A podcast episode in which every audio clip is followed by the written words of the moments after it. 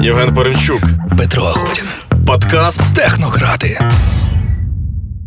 Вітаю вас всіх, шляхтичі, шляхтички, шляхтитички, до речі, треба правильно говорити. Ми поправляємо Шляхтеси. шляхтеси І шляхтуни. шляхтикині. Шлях... Шляхтята. Знову з вами в студії працюють. До речі, мені сьогодні сказали, що я можу називати любі імена, нас Аріна не бачить. Це про плюс подкастів. Це наш Юрій Дудь а, і Дмитро Гордон. Хто з нас Юрій Дудь сьогодні, хто Гордон, ми йдуть на розберемося на старий добрий, добрий понажовчений.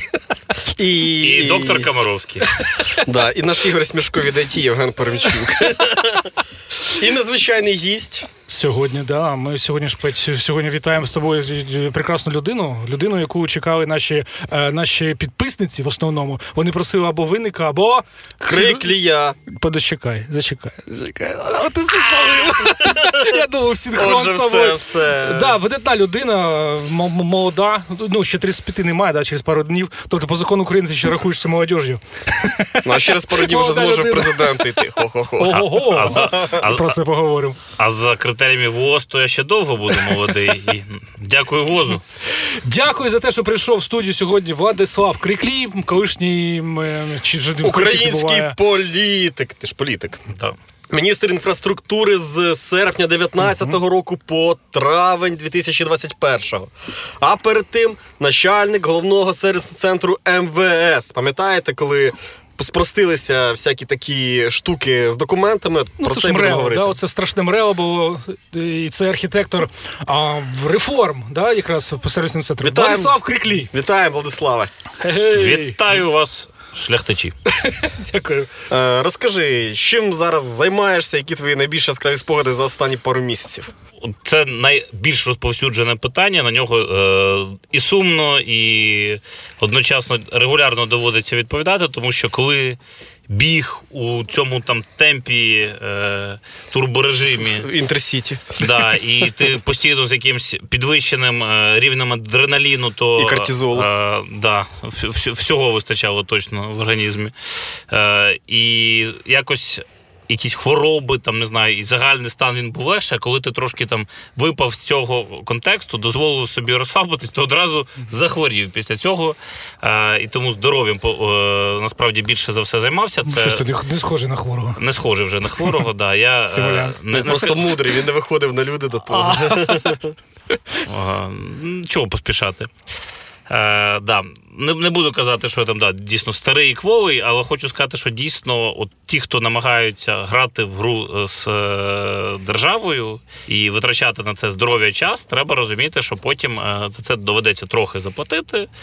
Не так, щоб сильно, але певний час відновлюватися доведеться. Це знаєш, як не знаю, е, як у комп'ютерній грі, якщо ти там пішов на великого боса, е, там витратив всю хапешку, то потім на відновлення потребуєш якийсь час. От приблизно так і тут. Я, знаєш, комп'ютерних ігр завжди щит-коди любив. Ну, Вбиваєш. IDDQ, да, всі ми пам'ятаємо. Всі ми пам'ятаємо. Класика історія. Я хочу нагадати, що я, В'ячеслав Криклій, він в принципі він е, попав в Владислав. політику. Да, да, я що так. Так чекав і взяв і Сьогодні був на одному ефірі, там про трагедію на Фукусімі. Експерт сказав, трагедія на Фукуямі. Фукуямі. Було смішно дуже.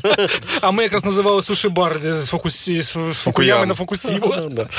Отже, Владислав. Владислав. Криклій, звісно. Е, дивіться, з 29 років. Прийшов, я знаю, після Майдану, да, на, на, на підйомі цього патріотизму, і чомусь зразу пішов куди? Пішов зразу до поліції. Тоді ще Ні, не міліції. поліція. А я не що поліція. Тоді я ще пішов в МВС, тоді я став радником, до речі, з е, питань IT. Е, До IT, на жаль, не підпускали, тому що тоді. е, Треба було мати колеги- досвід якийсь. Ні, ні, питання не в тому. Треба, треба було мати е, погони. Е, жартую. Е, не підпускали чому? Тому що ну, кожен же, звісно, традиційно захищає свій периметр. Якщо там приходять якісь радники, консультанти, то там, ну, хорошо, ви там радьте, рекомендуйте, напрацьовуйте, а ми собі будемо робити, як ми звикли. Але певні речі ми теж зробили. Ти пам'ятаєш, Євген, до речі, теж був до цього причепний з Тапасом. Трішечки так. Е, Це електронна довідка про е, відсутність судимості. Не можу сказати, що там цей сервіс там на 100% якісно запрацював, але точно половину, принаймні там тієї ганебної е, корупції, е, хоча це слово там було дуже популярним, мені здається. там- Вишито брюліками, да, на Луї Вітоні. Да, потім популярність цього слова падала, бо заміню, замінилось воно тим іншими е, словами. Але тим не менш нам вдалося це зробити. Після чого е, пані Згуладзе, Ека Згуладзе була така перша заступниця у Авакова. Вона підключила там до своєї команди, щоб ми там напрацьовували питання, як ліквідовувати ДАІ, як створювати патрульну поліцію, як ліквідовувати МРЕО. Я, до речі, не знав, що ти був у цій команді насправді. Да, да. Я був у ній, і це насправді була пропозиція Еки, щоб я пішов е, реформувати сервісний центр. Причому пам'ятаю, перша пропозиція, вона російською говорила, вона каже, давай пойдеш в МРЕО. А у мене, знаєш, згадка там роки там три на тому, пам'ятаю, теж йшов авто перереєстровувати. Це якесь ну традиційне жахіття, там, блін, якісь черги. Ти там дивишся і на тебе дивляться, з ким ти домовишся, чи, чи як це вирішувати. Я одразу сказав, ну. Ну ні, я кажу, ну до чого я тут до МРЕО, там мені якісь там такі правильні, світлі, загальні. А тобі кажуть, та нормально, правильно будемо торгувати. Да, все таке, ти кажеш, я не, я не для цього сюди прийшов. Е, да. І ми поїхали тоді подивитися насправді, як у Грузії це зробили. Вони зробили е, класно, вони виділили на це фінансування. Вони не побоялися. Насправді, це, до речі, до сих пір там не характерно в державних структурах. Це міф, що державна послуга має бути безкоштовно. Це дурість. От я скажу так: усюди, де воно безкоштовно або копійки коштує, там одразу з'являється корупція. От це майже синоніми. Або планова економіка. Е, Тому послуга має мати просто реально ринкову вартість, е, відповідати там, там собівартість плюс, щоб ця організація щось заробляла. І тоді це дозволить там і нормальні зарплати забезпечувати, і команду змінювати, і it компонент Так, розвивати. зараз питають в коментарях, а так, а на що ми податки платимо? Може, це з податків брати? Супер. Е, Питання наступне. Я от завжди таким розумникам е, або розумницям, або Розумня... Розумесом. Розумесом. Да. Можу сказати наступне. А бабусі платять ті податки, а при цьому не реєструють авто. То що, вони виходять, мають платити за тих, хто Бентлі по тричі на, на рік Я, реєструє? до речі, бабусів робляхерів мало бачив, А, які не реєструють. Їх просто не існує. Це раніше колись був там е, популярно, коли на інвалідів, там не знаю, і, чорнобильських е, ліквідаторів, Ліквідаторів. оформляли автівки, бо вони там йшли за спецрозмитненою процедурою. Тому логіка наступна: хто замовник послуги, він має платити за послугу. І тому тут ми не говоримо про те, що це має бути там x10 там вартості до послуги, що державна Але адмінпослуга додана вартість має має бути. швидше за біткоін там зростати на, на ринках криптовалют, але точно вона має мати справедливу вартість, яка б дозволила прибирати корупцію. Бо е, фокус не в тому, що ми платимо копійки державним чиновникам, а потім дивимося, звідки ж корупція? Як же так? О, що ж, що ж він там на 5 тисяч гривень чесно не може працювати? А, а скажи, в тебе, коли ти був заступником начальника ДАІ, було записано в трудовій книжці? Зберігся цей запис в Е, тебе? Департаменту, да. Я аж я ж не був поліцейським. Я, я, я як держ, державний службовець, це там два місяці буквально було. Я, я зайшов реально, ну просто під ліквідацію. Треба Ну, було да, там е, дати старт процесу ліквідації. Звісно, що ті, хто самі мали ліквідувати, ну само ліквідацію вони б не займалися, тому мала бути людина зовні. Я власне був тією людиною зовні, яка зайшла і розпочала цей процес з- зовнішній ліквідатор. ліквідації. Тобі п'яні я- даїшники не дзвонили потім, не приклинали. Ні, ні. Я хочу сказати нашим слухачам, користувачам, бачиш, айтішна що та лізе з мене. Е, Чому варто слухати Владислава? А тому, що за три роки реформ сервісних центрів е, разом з командою він відкрив 114, здається, да? Да. сервісних центрів нового зразка, які надають послуги за принципом єдиного вікна. Да? Це, це те, що ви з Грузії привезли тоді. Е, І 25 мобільних сервісних центрів. Я на, на цьому ти закінчу тоді. І плюс був такий собі електронний кабінет водія, який собі консолідував там різні послуги, в тому числі е, перші штрафи, да, тоді почали оцифровувати. А за рейтинг журналу, до речі, нове время. А в 2000 2017 та 2018 роках реформа сервісних центрів МВС визна, визна, визнавалась серед найбільш, найбільш перемог в Україні загалом. А згідно соцопитування у 2019 році, кабінет водія був другий за впізнаваємості інструментів електронного врядування після Прозору. Влад, це за три Да. роки ти десь Це наші, це наші скромні досягнення. При тому, що встигли, звісно, не все, що планувалось, але е, форма успіху була проста, тому що ми дозволили собі відійти від класичних історій, що там тільки на гроші опираємось, там і от державне фінансування. Ті ж самі сервісні центри, які ти згадував, яких понад 100 зробили. Якби я ж виходив тільки з державного фінансування, от там нам виділили бюджет Так, так, так. і на них все будуємо, то я думаю, що ще до сих пір би ці центри будувалися. А за рахунок чого? А ми знайшли просту форму. От, наприклад, е, є якийсь автосалон, І вони розуміють, що для них це там потенційно додатковий клієнт, який там А, це на. СТО заведе Та-та-та-та-та. машину, там не знаю, придбає там мийку, там ще якісь речі, додаткові послуги. В будь-якому разі державна структура ці ж послуги не надає. Е, Для нас це точно не профіль, і було б дивно, Тобто якби ми це цим не займалися. конфлікт інтересів. виходить? Абсолютно Ага. немає жодного конфлікту інтересів. Вони тому створювали для нас всі умови для того, щоб ми могли заїжджати вже в готове приміщення, не витрачати державні кошти. І це мова йде про кожний сервісний центр. Це про е, кілька мільйонів гривень, як мінімум. Ну а ми отримували швидкий результат, і нам це дозво- дозволило масштабуватися за чужий рахунок, фактично за рахунок партнерів. Тому я це називав першим е, таким масштабним державно-приватним партнерством, і я вважаю, що це дійсно так і є. Ну, Ти рахуєш, що це позитивна історія? Да, я точно переконаний, що це позитивна історія, бо в цьому там корупції немає. Е, Держава не платила там ну реально дуже доступну мінімальну оренду, яка там нижче, можна сказати, там нижче ринка. Вона вигідна була для структур, і ми не вкладали нічого в ремонт. Так, а як ви дивилися відсутності корупції? Тому що зараз СМІ пишуть, що там якісь вже повернулися і е, мзда. Це правда. Це правда. Це, на жаль, через що я і з очільником МВС теж, е, де було у нас непорозуміння, коли я звільнявся. Це мене... ще з Заваковим. Це ще за вакуум. Так. Коли я звільнявся, у мене було прохання, щоб не призначали е, пана е, Князюка. От, Євген теж його, здається, знає. Тобто, у мене було прохання не кого призначати, а кого не призначати, бо е, в свій час, коли я працював, теж завжди ви знаєте, політична доцільність інкорпорували мені. Е, Колишнього там даївця чи НДКЦшника. Е, ну, я бачив по гарячим очам, що людина просто чекає там якихось змін на свою користь. Ну, власне, ось так і почало відбуватися. І тому мені, звісно, було прикро, що ті речі, над якими ми там з командою, реально купа молодих там професіоналів, фахівців прийшли. Ну, на жаль, вони, звісно, після цього всі. Е, І звільнялися, бо їх звільняли, але переважно навіть самостійно вони звільнялись, бо вони розуміли, що там ну в нових умовах вони просто працювати не захочуть. І знову мені е, боляче, що там нанівець там певні речі зводили, і тепер там це доведеться е, вкотре е, змінювати і упущене нагортати, тому що ми, наприклад, там е, проводили коли конкурсні набори. Ми спеціально, щоб це було е, без людського фактору. Е, Проводилось спочатку таке навчання там е, на кілька місяців. Це цю програму фінансувала Європейська консультативна місія, ну фактично офіс е, Європейського союзу в Ну, Україні. тобто не за бюджетні кошти. Це не за бюджетні кошти, це за грантові кошти. І в нас по окремим сервісним центрам це понад 80-85% це була молодь. Тобто це люди, які. В ДАІ, в МВС, поліції, навіть в держорганах ніколи не працювали. Це люди там зі сфери послуг, хтось там не знаю, в банках, в страхових компаніях, маркетингу працювали, в ІТ працювали. Дуже багато різноманітних людей. Е, Ми забезпечили, якби. Гідний рівень заробітної платні на той момент це десь було там 13-14 гривень, якщо я не помиляюсь.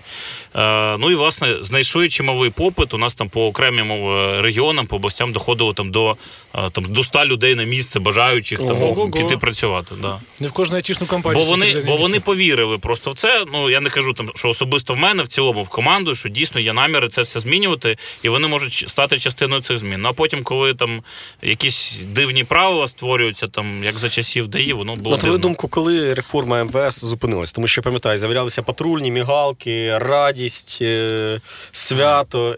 І потім бах, якось, і всі почали про це менше говорити. Якось і поліції з мігалками стало менше, нібито. Ну, реально на вулиці. Я можу сказати це, виходячи не тільки з МВС, а й взагалі зі свого досвіду. Знаєте, в чому проблема? Що умовних там крикліїв, там не знаю, або там, е, там інших там реформаторів. Фьодових. Ну, не Фьодових, Зараз перечислимо всіх наших гостей, чи щоб і так далі, їх не вистачає. І так може статися, що ти, наприклад, йдеш на підвищення, начебто, а функціонально ти розумієш, що там ну вже 100% часу ти не зможеш приділяти, приділяти якісь ділянці.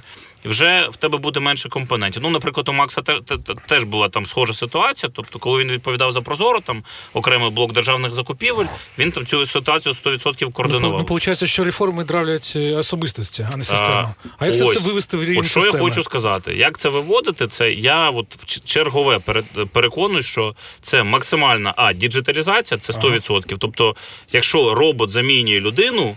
І послуги, е, і якість сервісу замінюють скрипти, то це буде вдаватися. І я дійсно там теж засмучений, що там треба було, напевно, ще більше, ще швидше запускати речі там і обороня, і оплата номерів, там, якщо говорити за центри, і те ж саме по Міністерству інфраструктури, змагатися не з вітряними видами, там що так я виявив, що там не знаю, Петро погано працює, заміню його на Євгена. Проблема не в Петрі Євгені, бо Так, після, що за натяк? бо після Євгена може при- прийти знову там умовний Петро. А, Петро, не хвилюйся, ти єдиний тут, в кого є Да, спра- ти- справжня кваліфікація. А проблема в тому, що е, насправді це не має залежати дійсно від особистості, щоб ми не, не, згадували потім, що ось бачите, там за нього була реформа, після нього ні. Мені такі історії не подобаються, якщо чесно. І хтось би сказав би, що я там можу там тішити своє не знаю, самозакоханість від цього або своє его. Абсолютно ні. Мені подобалось, бо якщо те, що зробили, не працювало, воно далі розвивається. А формулу маєш? І це і це Ну дивись, і цьому це нічого інша поганого проблема. немає любити себе. І це- і Радіотехнократи, всі справжні нарциси підписуються на нас. Love це- yourself. Форму, формулу, Це мені форму, здається, був копірайт е, за голосом з Lounge FM. Ну трохи. Love yourself. І скажи формулу успішного успіха. Як зробити це все системно? Один плюс один, А плюс Да. Б. Дорівнює плюс один це на що намік? А ми покупаємо і продаємо. Нема такої формули, правильно? Вона індивідуальна для кожної сфери. Вона для кожної сфери індивідуальна, але є багато спільних речей. Перше, це виводити е, з- з тіні і платити чесні зарплати, якщо ми говоримо за людей. Друге, максимальна цифровізація. Причому, е, якщо можливо, ну там звісно, то тут залежить від конкретної сфери. Якщо ці послуги можуть надавати е, бізнес, приватний сектор, а не тільки держава або якісь інші суб'єкти, крім держави, то треба це теж долучати. Ну, умовно, там не знаю, реєстрацію транспорту в Європі, там у в Італії займаються в тому числі страхові компанії, і це нормально. І Ще раз? страхові компанії. Займаються Ну. реєстрацією державного транспорту. А яка проблема? Держава є як е, суб'єкт, просто власником реєстру. Вона дає доступ. А, е, у нас він просто монопольний суб'єктам. власник, У нас виходить, монопольний власник. А там держава залишається все рівно власником реєстру, а дає доступ для Точно, різних чому б і ні? Саме Які є і кваліфіковані люди, ліцензовані, напевно. Я ж кажу, от створювати правила, демонополізовувати, тому що коли демонополізуєш, то одразу з'являється чітка конкуренція. Неважливо, це там держава. Краще, щоб з державою поруч з'являлися приватні суб'єкти. Буде видно насправді хто як працює, і це ну буде. Самим яскравим е, кейсом. І остання частина формули це дійсно, е, щоб була продовження і інституційна спроможність продовжувати незалежно від особистостей. Е, власне, от.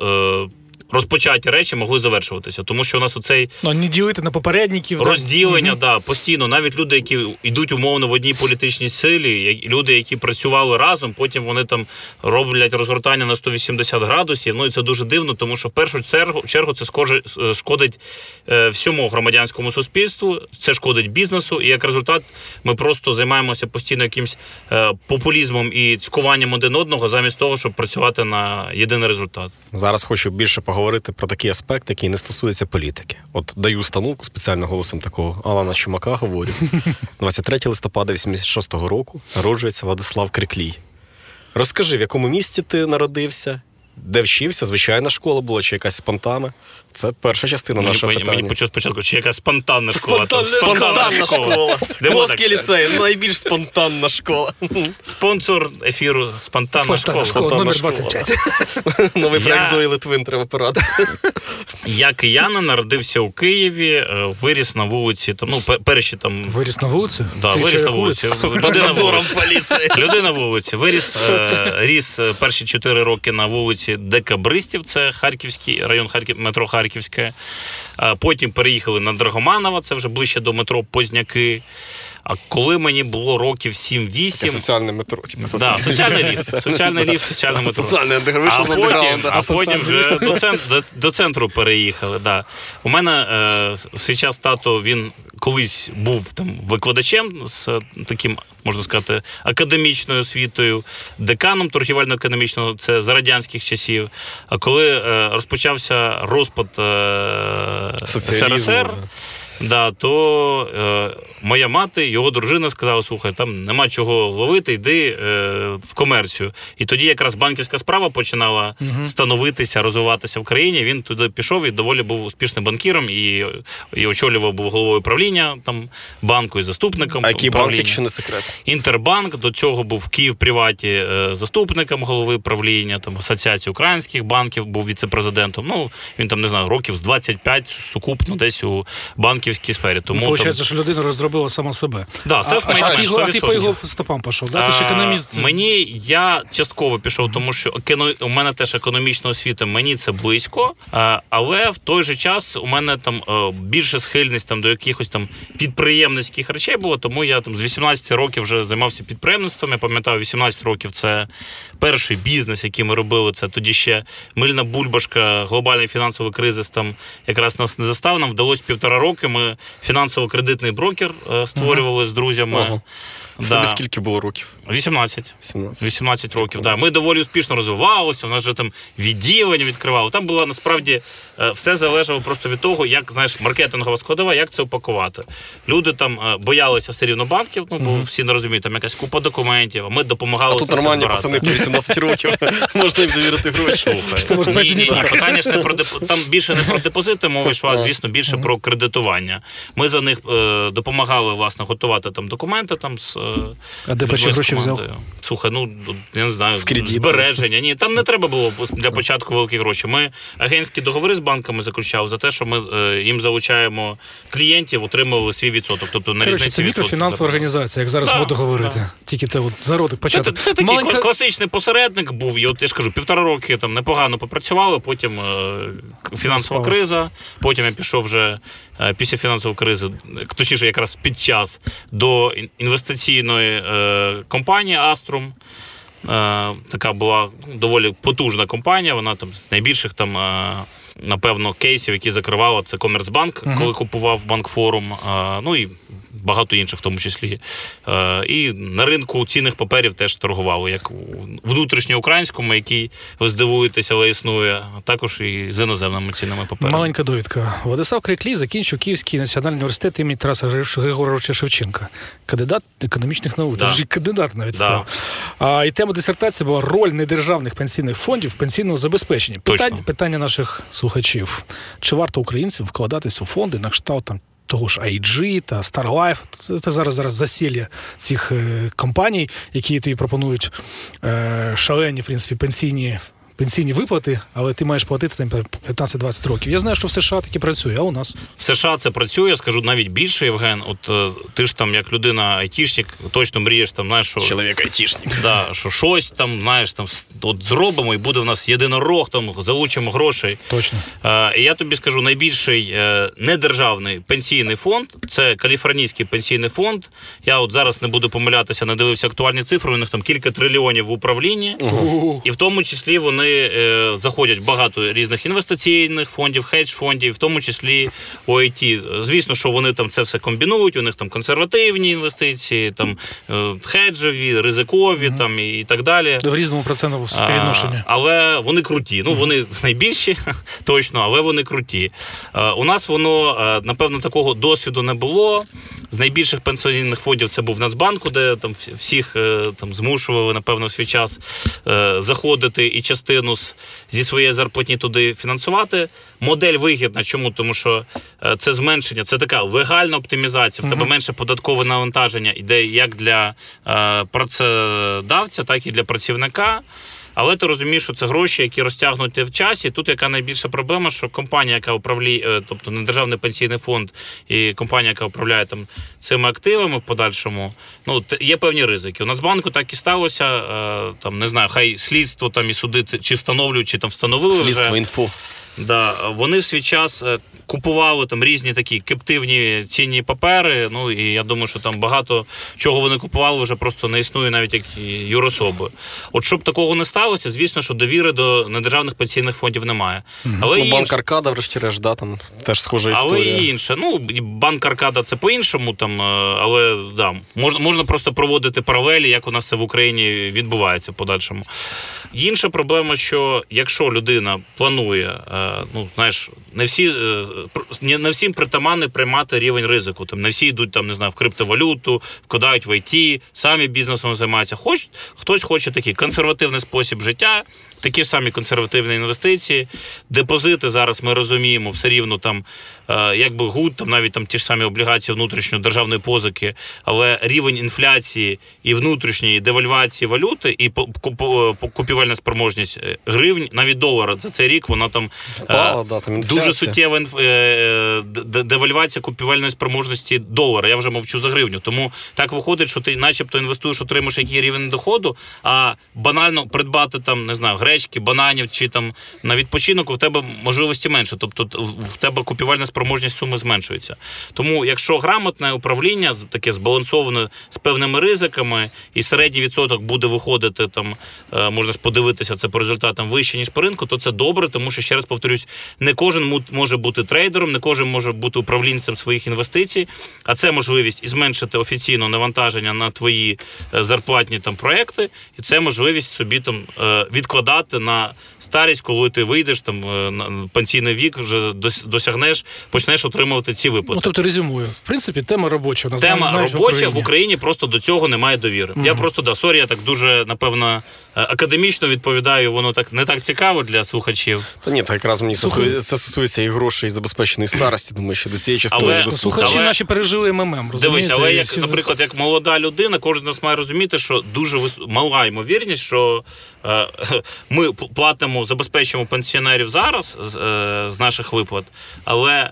Ми так само до системи е, базового пенсійного забезпечення солідарної, ми ймовірніше за все вже нічого звідти не будемо отримувати. Тобто реально треба розраховувати або на свої збереження, або вже там е, на другий, третій рівень пенсійної системи забезпечення, а третій найефективніше, тому що ти власник цього е, рахунку. Тобто, якщо тобі не подобалося як компанія управляти, ти можеш потім перевести до іншої НПФки.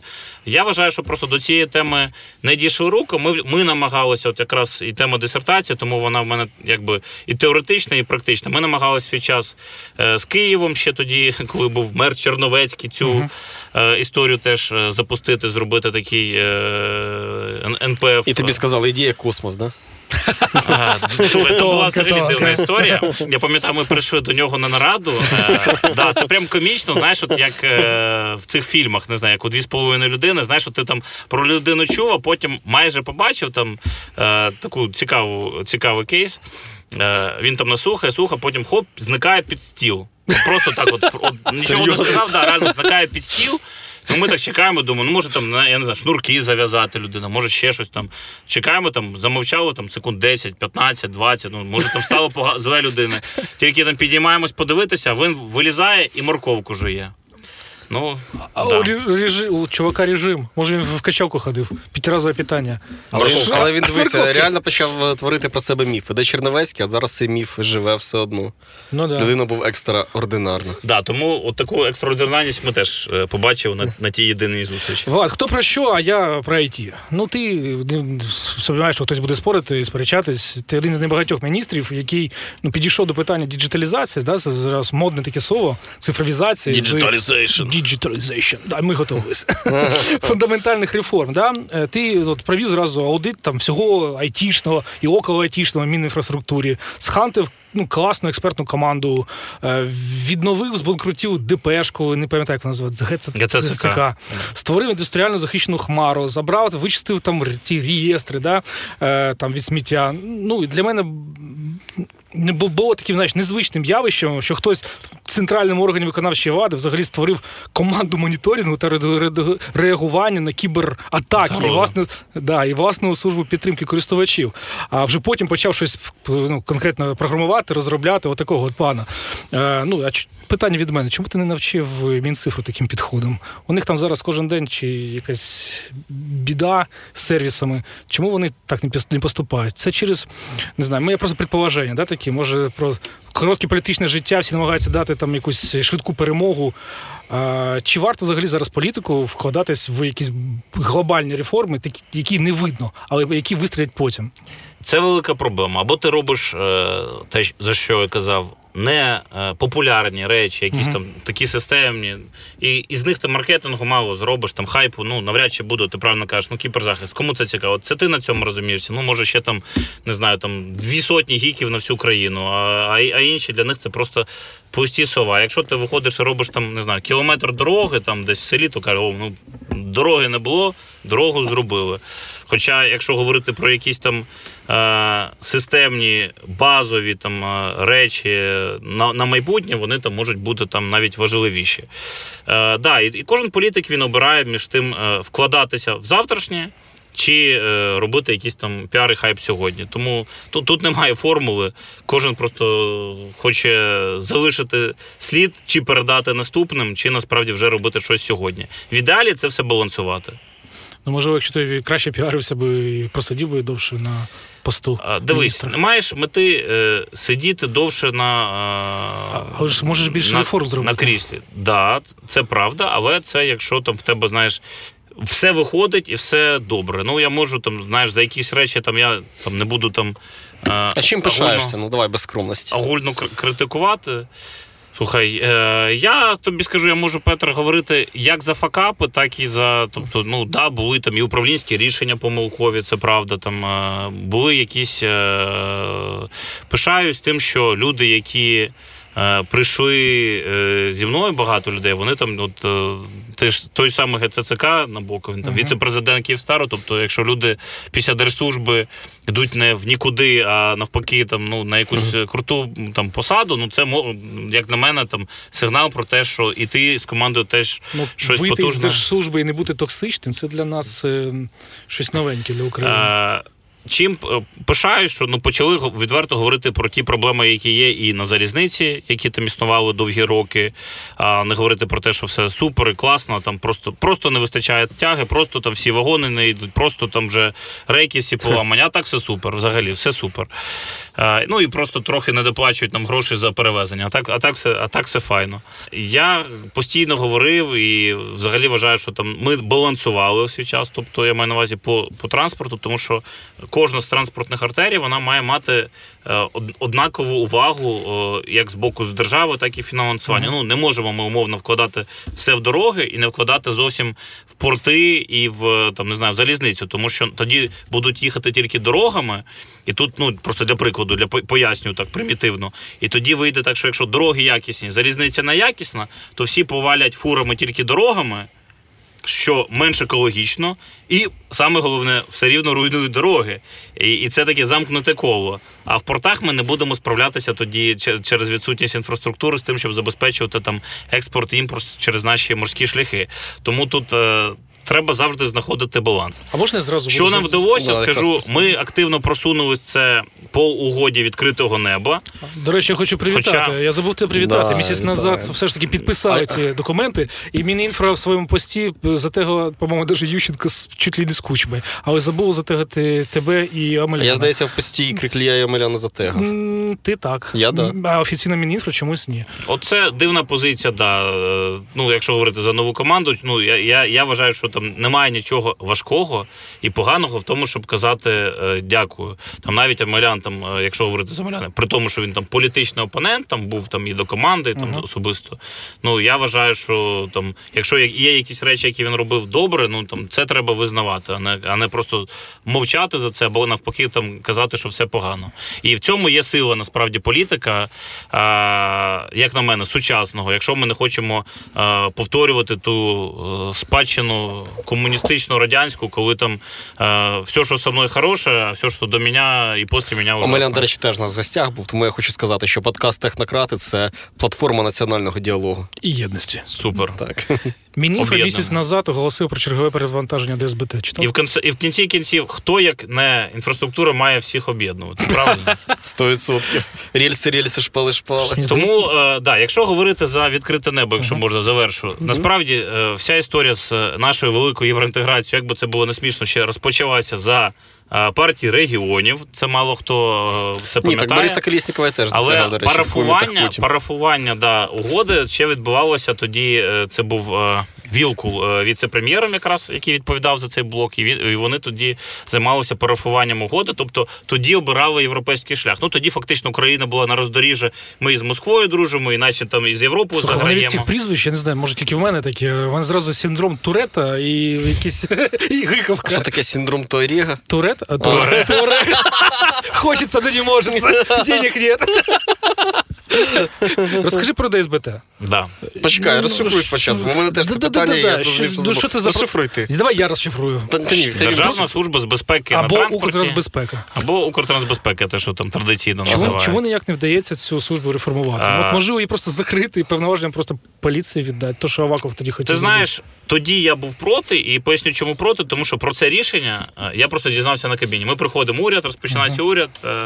Арсен Борисович говорив, у мене є там ідея, вношу проект ліквідація ДСБТ. Ну, як на мене, це було трохи з руки без Е, обговорення. без обговорення, тобто не комунікували за це. Ну я навіть підійшов і запитав, навіщо так робити. Ну навіть про попри якісь речі, можна ж було це проговорити там е, раніше. Тобто, ну просто сказати, що є така ідея. Давайте подумаємо.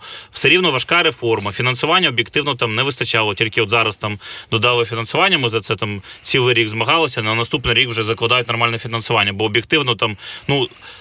Побороти корупціоногенність інспектора, який отримує там 7 тисяч гривень на дорозі і отримує, в принципі, за день стільки же може отримати, якщо буде корупцією займатися. Ну, доволі Ні, так це велика проблема. Я знаю, що зараз нова команда Дениса Монастирського якраз з цим працює, тому що вони прийшли і побачили, що люди просто в охранники АТБ уходять, тому що більша мотивація. Так там уже з'являються віми, так? А, да, тому, тому, як на мене, дійсно. Wait, uh, in motion. Я був Система- тоді, е, тоді був проти. Чому? Тому що ну це просто в дивний спосіб. Воно не без обговорення, без е, проєктів, е, юридично не було підзаконки. Ну тобто, ми хотіли виписати постанову, яка йшла б в розріз законодавства, воно просто б не працювало. Якщо це зробити системно законопроектом, це логічно. Поясню, чому всі питання ліцензіювання там дозволів можна залишити на міністерстві. А так як все рівно е, ДСБТ у них менше людей, ніж у патрульки, і вони можуть працювати замість того, щоб паралелити функції, вони можуть там це об'єднати. Камери автоматична фото-відеофіксація. Якщо, до речі, мало хто знає, ми- ви теж це ж не згадали. Я один з людей, яка безпосередньо причепна до того, що камери і контроль швидкості і порушень у нас з'явився на дорогах. І тепер додай, що ти теж е, домовився, щоб е, різні навігатори включили декамери повіщення, інакше люди не зрозуміють. А так це ж інформація відкрита. Відкрита, Так да. відкрита. Ну всі ж І, до речі, івейзи, як на мене, хороша інші. реформа, тому що воно ефект профілактики А, має. Ну, я слухай, бачу, дійсно, ми- люди ми- бачать, що ми- перед камера збавляють. Дуже чудовий ефект. Я скажу, в місцях, ну камери ж не просто так е, встановлювалися там, тому що комусь захотілось.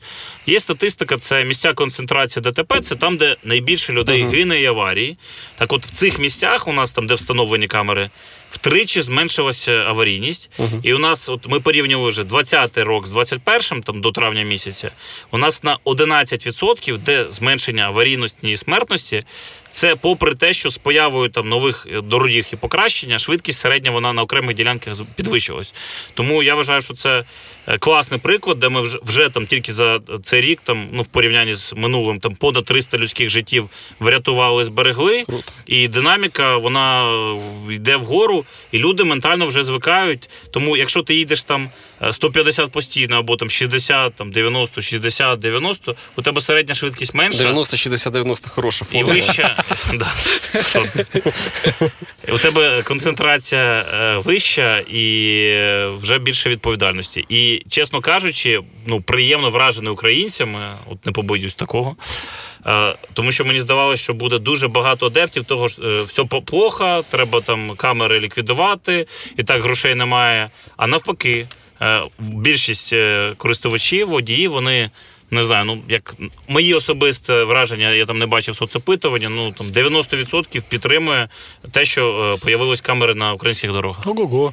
у нас там дзвіночок вдячного слухача. Да, да, да, але зірвався. Давайте ми ще просто про що заговорили про плюси. Ще згадаємо таку штуку, як е, ну, тобою бу- твоєю командою був створений портал, е, транспортний портал, по-моєму, називався. Да. Да. Він собі об'єднав таку собі екосистему індустріальних е, електронних інструментів. Від замовлення, там, резервування дозволів, там власного фінансового процесінгу, там відкритих даних, BI, ну ти туди все позапіхав. По-моєму, мільйон дозволів навіть видали. А в чому Да. взагалі плюс? Е, ну, в чому проблема була з дозволами?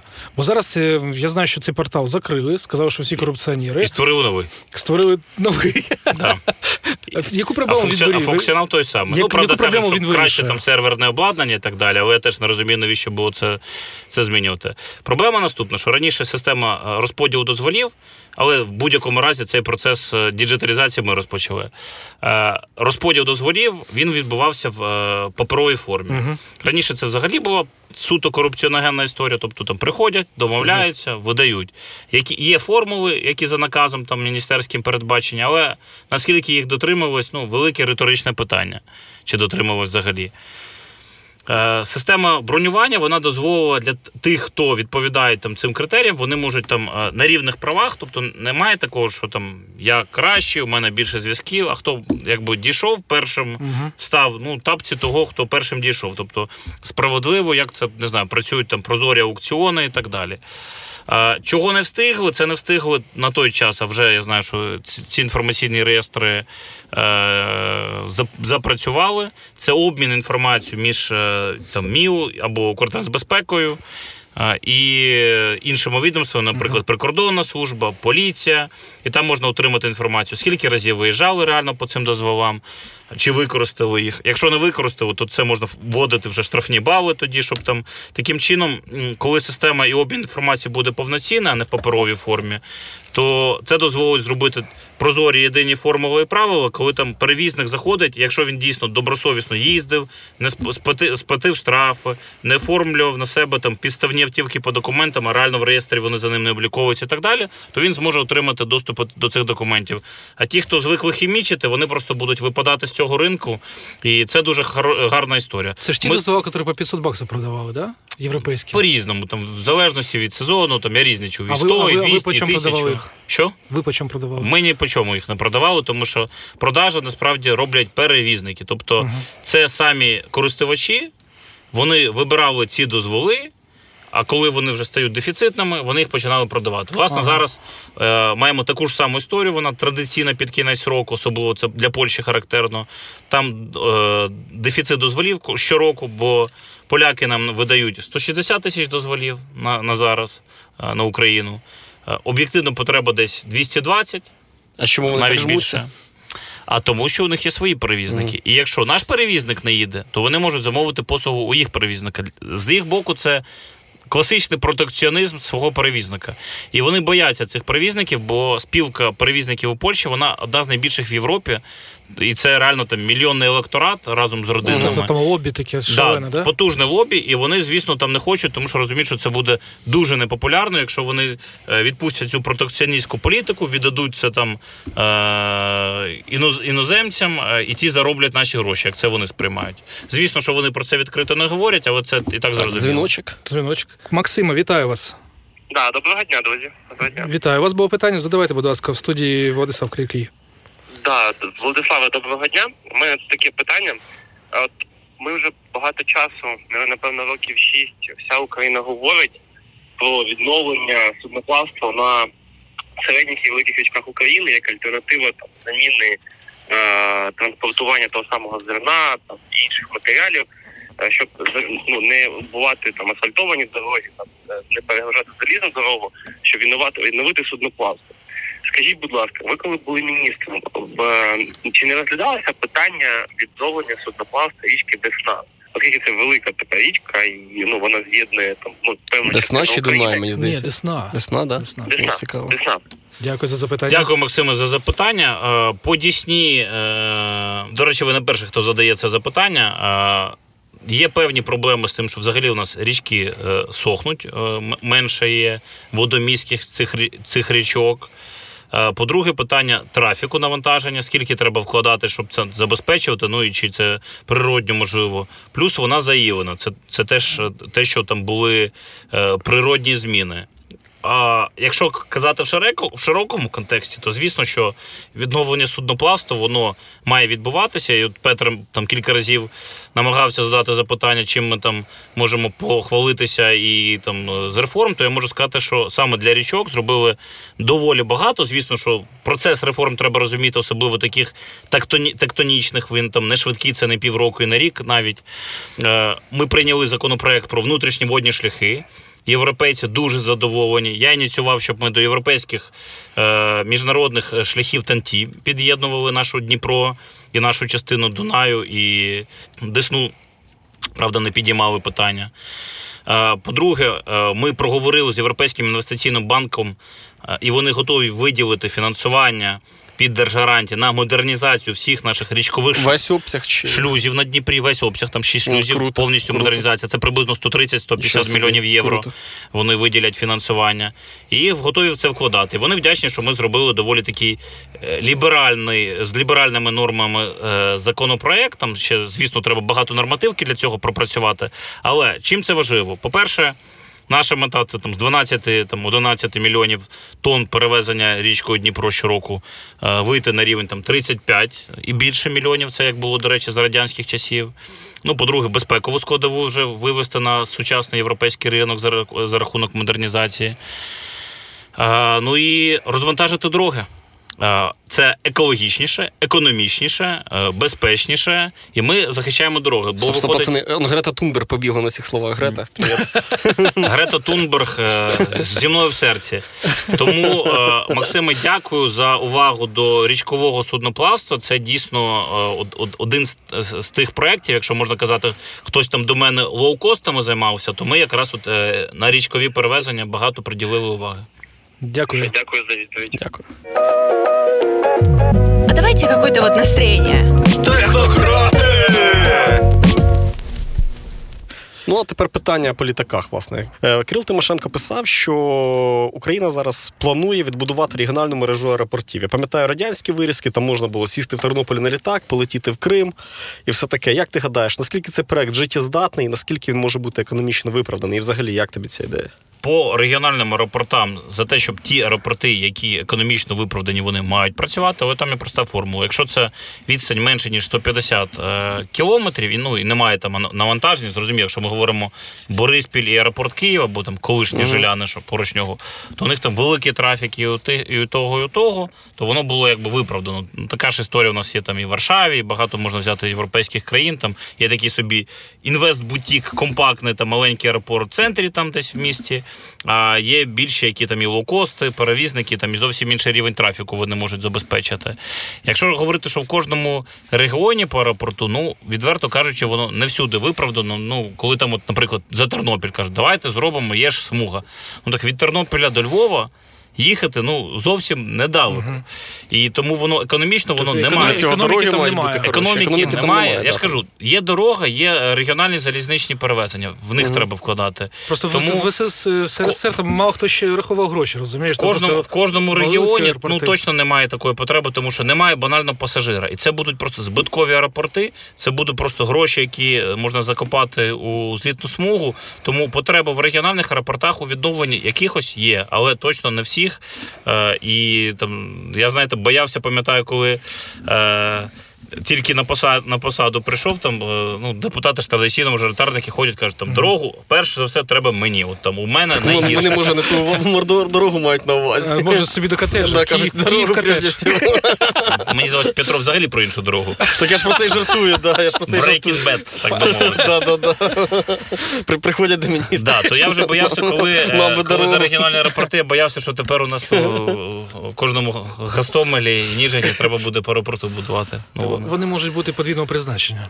Ну да, да, да, да. тому, е, якщо, Безпілотники звідти Якщо направляти. говорити про малу авіацію, чому там уваги мало приділяли, це да, тому що ну людина, яка може дозволити собі там не знаю, умовний Cruiser або туарик, про який мріє Петро, то вона зможе там придбати по тій ж самій вартості собі невеличкий літак і просто банально там в місцях, які там придатні для малої авіації, для малих літаків, там собі вилітати, там рейс Київ Одеса, не залежати від там е, квитків, літаків і так далі, са- самостійно сісти за кермо, долетіти, і це йому буде навіть дешевше коштувати. Як ти оцінюєш в цілому взагалі стан інфраструктури? Тому що зараз, якби там Зеленського не критикували за велике будівництво, я раніше звіт Українського інституту майбутнього читав, і в принципі згодний тим, що 80% мостів було зруйновано, і в принципі до цього рано чи пізно треба було підходити. От чи ви оцінювали, коли ти був міністром, в якому стані ця інфраструктура?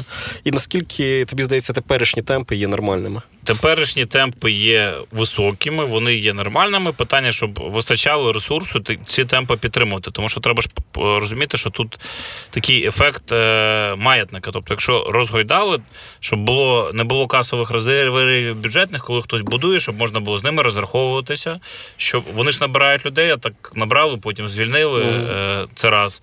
По-друге, куди потім ці компанії, якщо менше менше обсяг, тобто е, набр- обсяги стали будувати великі, е, дуже динамічно, дуже швидко. А тепер питання буде, чим це підтримувати, щоб будівельна галузь там як не зросла, потім так само не, не згорталася, не зменшилася. В плані, тобто в плані, що створилися фірми, які зараз е, Створилися зробили, потім великі фірми, буде які мають по замовлення. 5 тисяч людей, які мають замовлення там на десятки мільярдів гривень е, щороку. А ще два роки обсяги власне там доріг міжнародних національних вже будуть виконані. Утримання там е, бюджету це зовсім інші, вони менші. І власне інвестиції, е, які вже будуть йти на дороги, вони будуть меншати, вони будуть в бік більше регіональних там доріг переходити з наших там міжнародних національних е, ну, доріг державного значення. Тому ось е, питання треба думати наперед, у цей крок е, і одразу прогнозувати, що буде далі. Ну тому що це ж мова про великі гроші, про велику відповідальність. Дякую величезне. Я пропоную перейти вже до Бліца. Давай, Бліц. так. Давай, Традиційно я- ти. Так, зараз дуже модно звертати увагу на всякі стартаперські фішки, тому питання номер один: кросівки чи туфлі? Кросівки, звісно. А чому в туфлях прийшов? А це не туфлі, це ботинки взагалі. І не те, і не друге. Я А, в ну- кросівках зараз переважно ходжу, до речі. Android чи iPhone? Не підглядаю, заберу телефон. Да я не підглядаю. Я, я просто задумався, в мене і Android, Android був. Ну, взагалі iPhone був закр... Хоча, Я чесно, думаю, що зараз дивиш Motorola або Nokia. Ні, ні, ні. Я, я, я скажу наступне. Просто в цілому е, сам iPhone він стабільніший, якщо казати за iOS, але загалом мені просто закриті екосистеми, ну вони обмежують. Просто там ну не у всіх є завдання, там, щоб ну, якщо говорити А- а, банально ти, а ти хочеш термінальчик відкритим запрограмувати на Ну, я ж кажу, то у мене таких просто завдань немає. А, а і, ти- ти вмієш кодувати, І в Андроїді про ну слухай, на Basic колись кодував. А, я теж колись Norton Commander приходив. Е, Так, бетонка чи асфальт? В залежності. Тут не тут немає єдиної відповіді. Якщо тебе якщо портові, якщо південь, то бетонка. Якщо портові міста, то точно бетонка. А, якщо ну але теж е, який обсяг? Будувати бетонку, якщо маленький обсяг, я маю на увазі там 5 кілометрів, це просто золота бетонка буде. Тому там все економічно просто рахується, е, що вигідніше там по окремим напрямкам будувати. Біткоін чи ефір? Класика, біткоін, Smart чи Volvo? е, Smart. А що до Volvo їздиш? Слухай, ну, Чи це Volvo? секрет? Ви вирішили? що Ні, питання в тому, що Smart е, сес- сестра попросила, і власне ось так, сталося. віддав сестрі Smart, довелось купити Volvo. Віддав, віддав сестрі е, Smart і ку- користуюсь е, Volvo, е, тому що да, сестра народила е, племінницю. О, вітаю. Її там, да, дякую, біля дому. Вона маленьку машинку, от, власне, ну, який сенс? Маленька машинка для маленької дитинки. Да. Да. Державна служба чи бізнес? А отут важк, важко відповісти. Взагалі бізнес краще, чесно. Тому що він е, все залежить від тебе. На державній службі не все залежить від тебе. Слухай, а чим ти зараз Навіть займаєшся? навпаки. От в двох словах. Зараз е, знаходжу в собі е, відповідь і ресурс е, займатися далі чим прогресивним. Ну насправді повернувся до тих бізнесових питань, яким займався ще до держслужби. Там навіть нещодавно писали Так там вже ж років і років прийшло. що. Вже років і років Ну, яка різниця? От до держслужби там навіть нещодавно там Форбс писав. Вони, правда, як казав, там не треба на мене посилатися, бо це сімейний бізнес, я просто не хочу до цього якусь там держслужбу і так далі. Це там снеки, виробництво гріночок е- і чіпсів, да. Чіпси криклій. Ну, Ох, поїж і помрій. Гарно. Я, я вам передам зразки, щоб ви, ну, ти нам роялті щоб вас, за- за- щоб вас роз- рознесло на плюс 2 кілограми кожному.